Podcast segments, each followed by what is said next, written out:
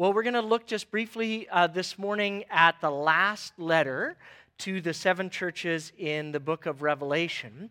And as we've been going through the book of Revelation, we've seen at the front end that uh, Pastor John, who's the author of the book of Revelation, he's imprisoned on the island of Patmos, and he's written these seven letters to his congregations, to the churches, which are in mainland uh, Turkey, modern day Turkey. And he has words for them that he wants them to pay attention to words of commendation, correction, words of invitation. And so today we're going to look at the final letter to that church. And you know what? This letter is actually the hardest hitting kind of letter uh, because John and Jesus pull no punches with this particular church in the city of Laodicea. In fact, there's actually no words of commendation for them at all. He just begins right away and says, We have some challenges that we need to address. So we're going to look at uh, this this morning. So turn with me in your Bibles or on your uh, devices. You can open the Jericho app and go to Revelation chapter 3, and we're going to look in verse 14.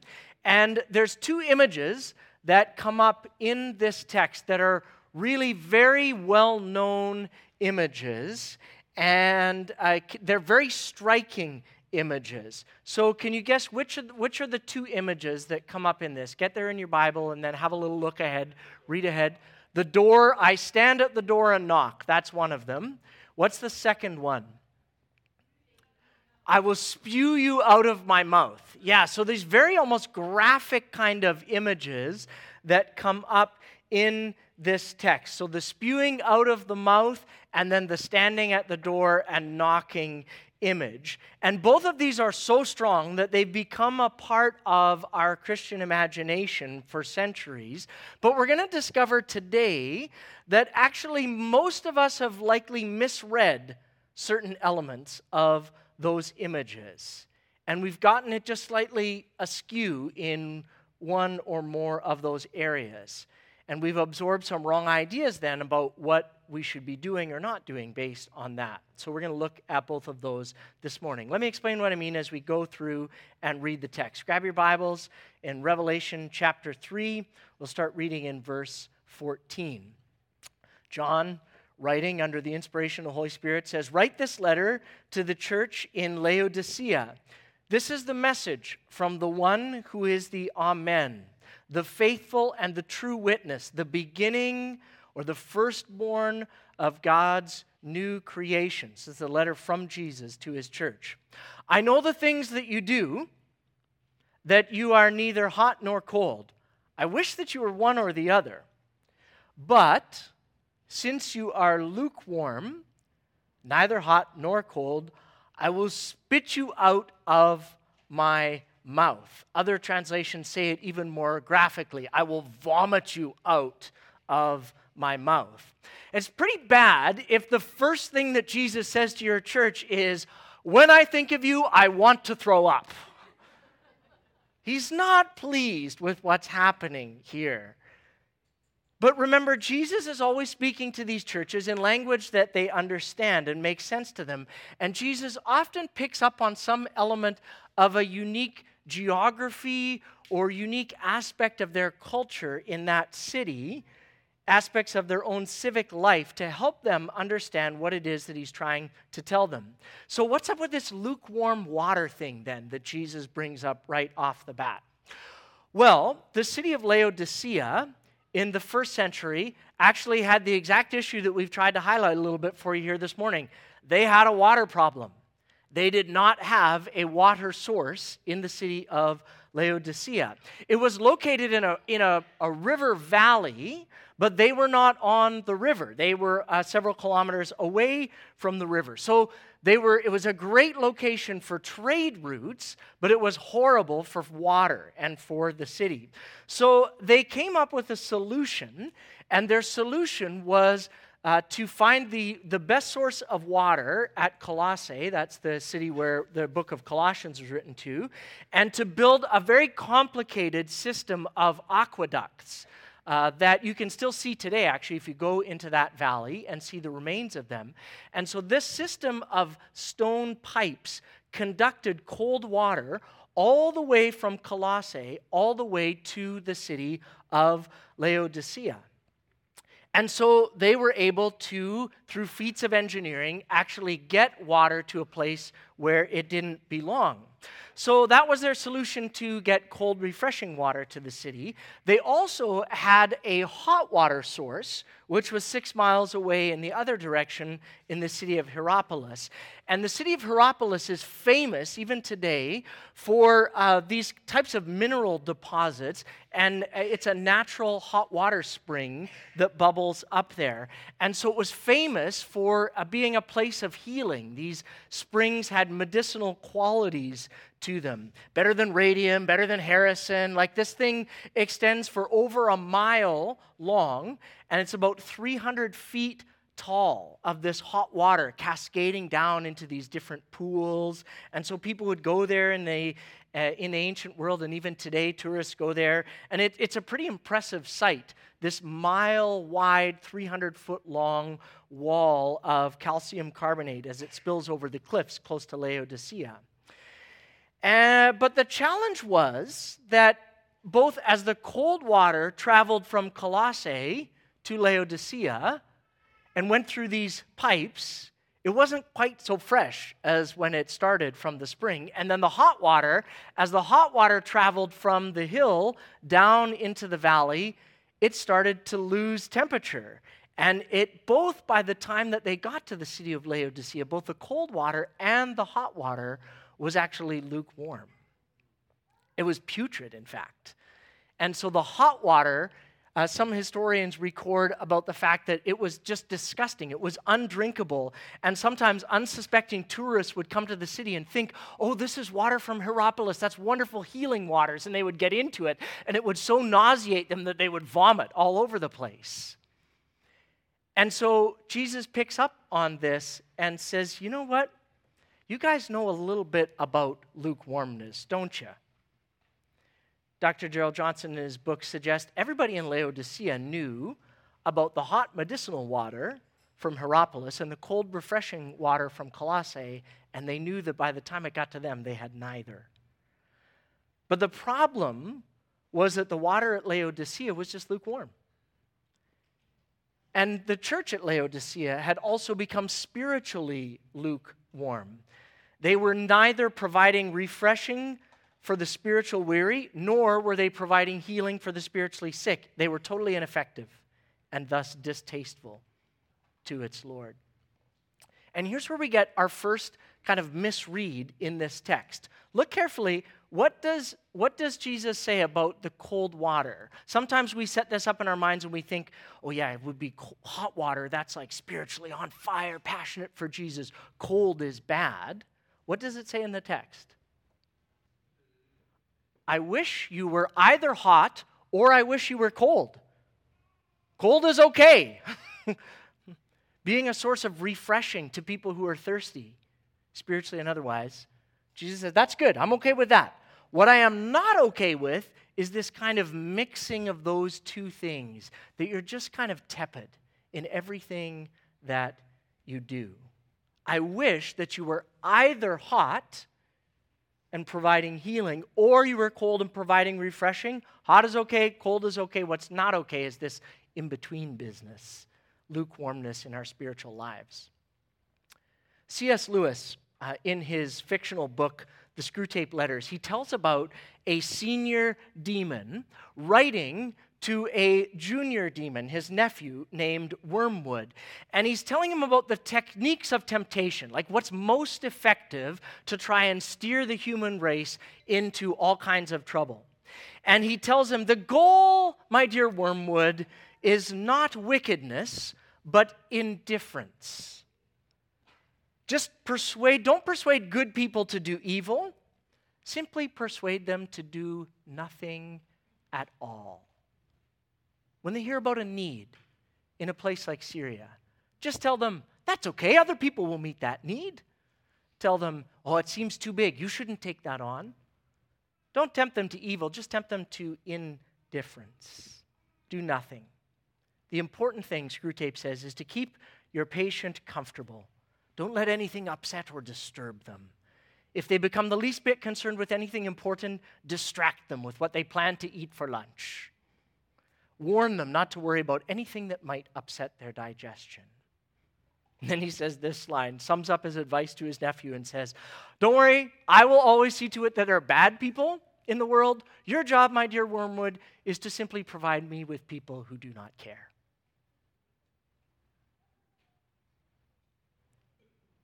People who are spiritually lukewarm. Some of the greatest thinkers and advocates of our day, both who are Christian in their faith perspective and not, are beginning to warn us that ad- apathy might be the greatest challenge of our age. Apathy is a challenge because it, it works against creating a heart that is filled with genuine thanksgiving and genuine warmth towards what it is that God might invite us to do if it challenges us, pushes us outside of our comfort zone. And it's intriguing to me that the church at Laodicea is not critiqued for having wrong theology the problem is they just stopped caring. There was no zeal, no passion. Well, they were polite, they were respectful, they held convictions about Jesus. They didn't just care to actually do anything in real life about it. Maybe they liked a social justice post on Facebook. Or they shared a Toby Mac Speak Life Instagram picture and felt really proud of themselves, gave a few bucks to a charitable cause here and then, and thought, yeah, I'm doing my bit for people who are poor. It's pretty lukewarm. Your deeds are neither hot nor cold, just lukewarm. And that was the number one problem in this church just indifference. Lukewarm indifference. G. Campbell Morgan, a famous British preacher, once said, Lukewarmness is actually the worst, force of, worst form of blasphemy. It makes a mockery, a complete mockery of who God is and what He's invited us into. Lukewarm indifference is not just a condition that needs a slight adjustment in our hearts, it's a sin. It's something that makes Jesus want to vomit. But what actually causes lukewarm indifference in our lives? So if we keep reading, we find out. Look with me at Revelation 3 17 to 19. Jesus says to this church, Oh, yeah, you guys say to yourself in Laodicea, I'm rich. I have everything I want. I don't need a thing. And you don't realize you're poor and you're blind, you're naked, spiritually speaking. I advise you to buy gold from me, gold that's been purified by fire. Then you will be rich. Buy white garments from me, so you will not be ashamed of your nakedness. Ointment for your eyes, so that you will be able to see, because I correct and discipline everyone that I love. So be diligent and turn from your indifference. So we see here the second problem in this church is self sufficiency. Indifference has created a notion that they don't actually need anything. And in the, it's interesting to note that historians actually have uncovered that the city motto for Laodicea is we don't need anything. They were so independent that they decided to emblazon that on everything that they made, you know, the letterhead that they had for their city. Um, it came about in a couple of different ways. One way was that in AD 60, there was an earthquake in that region, and it destroyed much of the city of Laodicea. And so Rome, as the big imperial power, came to them and said, Oh, this is a horrible thing. We have a financial aid disaster package that we'd like to provide for you so you can rebuild the city. And Laodicea said, No thanks we don't need a thing. We're going to do this ourselves. Thank you very much. And they did. They rebuilt the city with their own resources from the ground up. They were the model of self sufficiency. Their banks were the most solvent in the whole of the ancient world. You can remember when the uh, church in Jerusalem had need, the collection that was taken up actually came from Laodicea. These are people who had capacity in many, many ways. And not only that, not only were they a model of self sufficiency, but they also prided themselves on the fact that they had the leading fashion industry in the ancient world was based in Laodicea. So everybody in Laodicea prided themselves in being the best dressed with the latest fashions that anyone had. And they exported this all to the rest of the ancient world. Not only were they best dressed, they had this clothing industry, they put their wool out to the best, highest paying customers. They also had a top tier medical school. They were like the Harvard of their day. And they had invented in Laodicea a medicine that was believed in the ancient world to cure or help blindness or people who had poor eyesight.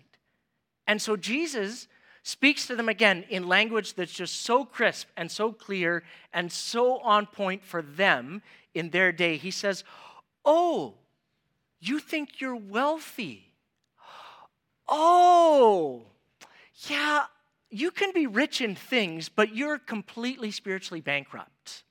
So let's not mistake that. He says, if you think you're rich, no, there's a different kind of gold that you are completely lacking.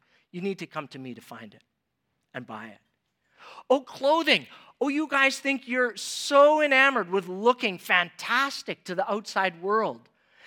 Yeah, you can look good on the outside, but actually look at the heart, and I care about what's going on in the interior of your life. And so other people might be distracted by all of that. I'm not fooled. I know exactly what's happening in the inside. You're sick and you need help. Oh, medicine. Oh, oh, you guys think you're all about helping other people see everything clearly all the time. Spiritually, can we talk about the fact that you're blind and you do not see things as you truly are? So Jesus goes right after this church's area and this city's area of its most cherished uh, self image and says, It's all built on a fraud. You need to correct this level of self sufficiency. So, what's the church to do? What's the, what's the solution to problems of self sufficiency and lukewarm indifference? Well, lukewarmness is fundamentally due to the fact that we have pushed Jesus out of areas of our lives. And so the solution isn't just to exert more self sufficiency, the solution is actually to open the door again. Let's finish off in Revelation 3 20 to 22. Jesus says, Look, I'm standing at the door and I'm knocking. And if you hear my voice and you open the door, I will come in and I want to share a meal together as friends. Those who are victorious will sit with me on my throne, just as I was victorious and sat with my Father on his throne. Anyone who hears with ears must listen to the Spirit and understand what he's saying to the churches. See, when I was little, and growing up in a small country church in northern BC, they had pictures like artwork on the basement in the wall. And one of them that always stuck with me was the classic painting by Holman Hunt where Jesus is standing at the outside of a closed door and he's knocking. And the Sunday school teachers were careful to point out all of the fabulous descriptions about this to us. Look, there's no handle on the outside. The door must be open from the inside. Just like it is when Jesus comes to you, you must express in your will that you want him to come in.